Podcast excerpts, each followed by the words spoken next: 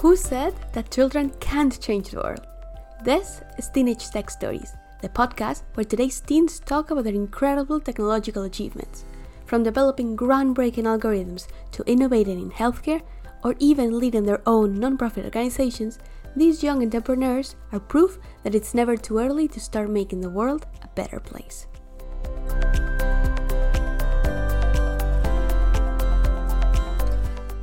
Hello and welcome to episode 4 of Teenage Tech Stories. My name is Beatriz Valero and joining me for this edition is Vetri Vel. Vetri is a high school student from Maine and he was inspired by his grandmother to build an affordable and effective fall detection algorithm for the elderly. Falls are the main cause of injury for Americans over the age of 65 and with his project, Betry wanted to address this issue. Hi, Vetri. It's great to have you in the podcast. Uh, to begin, why don't you just take a second and introduce yourself? Hi, I'm Vetri Vel, and I'm 16 years old, and I'm from Bangor High School in Bangor, Maine. Okay, perfect. And how did you first get interested in coding and technology? So, I think I first got interested in programming when I got a Raspberry Pi, which is a small microcomputer, in sixth grade. And then I got a little Python book to go with it. And I was just working through a bunch of the Python exercises. It was really cool because you could then interface the Raspberry Pi with LEDs and get them to blink in different patterns and, and stuff like that, but also do interesting computations on the Raspberry Pi. And so it was, I got interested in technology because it's like an extension of math and, and science it like allows you to make stuff that interacts with the real world. Yeah, those computers are great for to get people into coding. Yeah. Okay, so tell me about your fall detection system. What inspired you to create it, and where did the idea come from?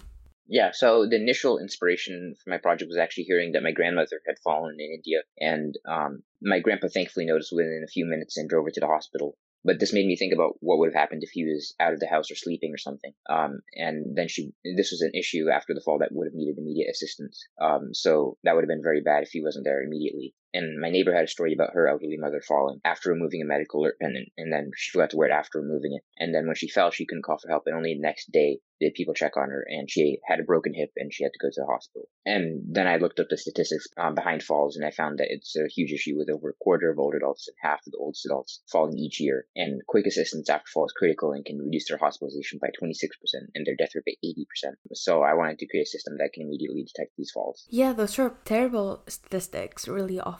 And obviously, your grandmother's good now, which is really great. So tell me about how you're solving this problem. How does your system work? When designing my system, I first had some goals for engineering it. And one of them was that I wanted to be a wall mounted system that, that people don't have to wear or anything. And the others were like being as low cost as possible, working in the dark, maintaining privacy, stuff like that. So I ended up being able to meet those by using a thermal camera, um, like a, a low resolution 80 by 60 pixel thermal camera and actually interfacing it with the Raspberry Pi microcomputer. And then I used deep learning to analyze the images and see if it thinks someone is in a fallen posture in the image image. So when designing my system, I, I learned how to interface like the thermal camera and how to get it to send data to the Raspberry Pi, and then how to use neural networks, feed forward neural networks to manipulate the data and, and give me scores corresponding to what probabilities it thinks someone is falling. Okay, so how does it work? When someone falls, does it make a noise, send a text or something? Yeah, so if someone falls, it after 30 seconds or so, if they still uh, remain on the floor and it thinks they're falling and not moving very much, then uh, it'll call for help and this it can send a text message to a list of contacts. It doesn't have to immediately um, emergency medical services. Cool. So, what was the most difficult part to design?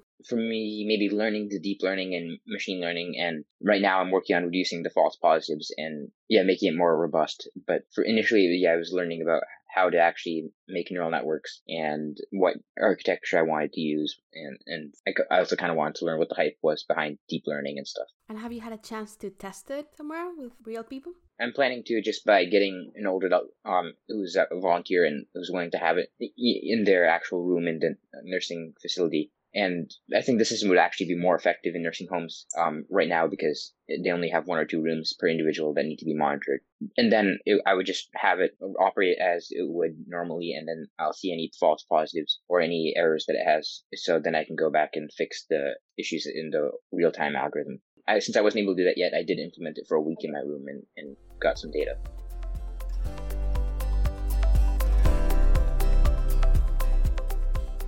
Find us at Tech for Good on LinkedIn, Facebook, and Instagram, and on Twitter at techforgood underscore.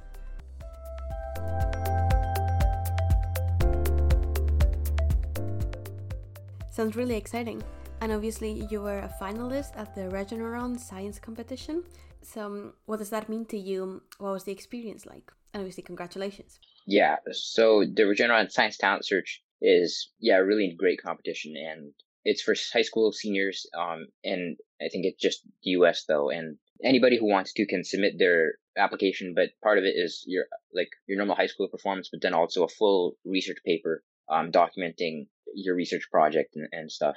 Um, and they also want to hear about your activity in math and science competitions, like like math Olympiad and physics Olympiad um, type performance. Um, so they take all of those, and they I think they get each year around 1,800 applicants, and so they take all that into account, and then they narrow it down to 300 scholars. And so I was I was happy to be in the 300 scholars, and then I really didn't think I was going to make a cut from 300 to top 40 finalists. Um, but thankfully, um, I did, and that was like a great moment because that also comes with twenty five thousand for college. And then, so the top forty, they have a great competition um, over the course of like a few weeks, but that actual judging happens over like you know four days or five days. So before the judging, we had a lot of events and stuff, um, and then also after the judging, we had events like um, the, one of the biggest ones was talking to four previous STS alumni that were now Nobel Prize winners and yeah, they gave us a lot of yeah, yeah. So they gave us a lot of insight into their research and how they got to the point of winning a Nobel Prize from S- like after completing STS and, and so on. And like, like there's stuff like um, touring a SpaceX facility and, and stuff. So, but the actual judging and they did a really good job. And so they had two, a few days of panel judging where they ask you just tough questions, random questions in science and, you know, most kids definitely would not know the answer, even among the top 40. So they just want to see how you think about these questions. And some of them don't really have answers. So they just want to see how you think about it and how you get to some sort of answer. And then after those, there was a few days of project judging where they, the judges had all thoroughly read your paper, any demo videos you made, and they came in with really pointed questions about your project um, and trying to pick holes in it and stuff. And that that made me think really hard about my project as well. And thankfully, I think I was able to answer a lot of them um, and show that I had thought about them. But some of them were really good points about my project. So after those days of judging, we have a lot of events, and then at the end of STS, they they announce the top ten. So they get us into a live Zoom meeting, um, and they have like a production studio and stuff, and they have like a, a big introduction and like one of the finalists she was selected as a speaker to talk about the finals week and how it went for us. And then finally at the end, there's the top 10. And so 10th place came. I, I wasn't there and then ninth place and so on. And yeah, I, as it counted down, I was thinking I was definitely not going to be in top 10. Um, but then finally sixth place came up and then my face popped up. So I was really surprised and happy. And then that was 80,000 for college.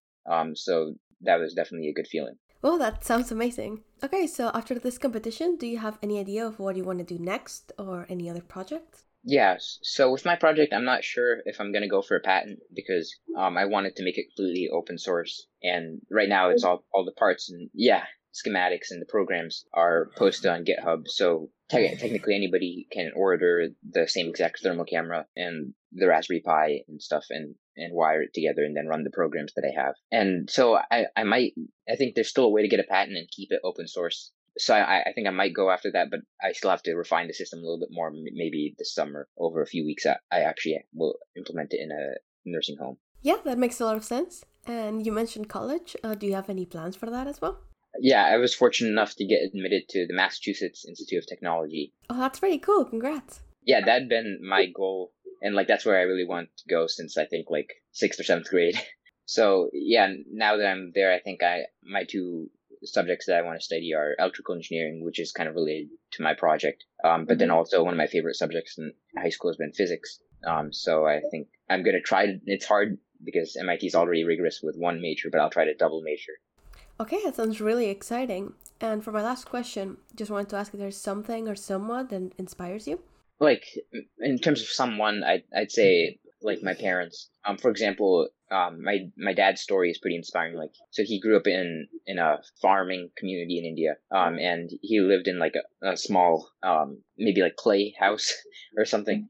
Um, and th- so they they had only a little bit of money left over for like disposable income left over uh, for for stuff. And his my dad's dad spent almost all of it on books for um, my dad, and they had to go walk to like they had to walk to like some bookstore that was 30 minutes away and and and get the books there. And then he studied really hard. Like I think after school he studied for like eight or 10 hours each day um, to get into the in- Indian Institute of Technology, which at that time I think had a 0.5 percent acceptance rate. Back then it was a lot harder than even it is now. Like I think it was half a percent acceptance rate. So he studied he studied for like two years, eight to 10 hours a day um, a- after school and finally he took the entrance exam and, and got in and and then after going to IIT he had he had the resources um, to come to the US for graduate school.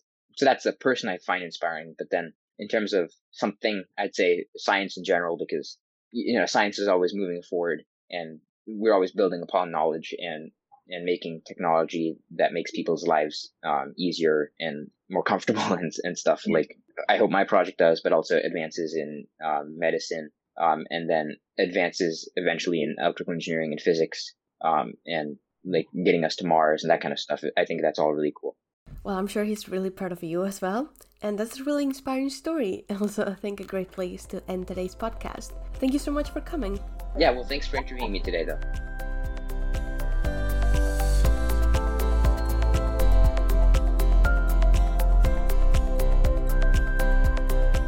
Thank you for listening to this episode of Teenage Tech Stories. Like, review, subscribe, or visit us at techforgood.net to read more about today's guest and other incredible people who are using technology to make the world a better place.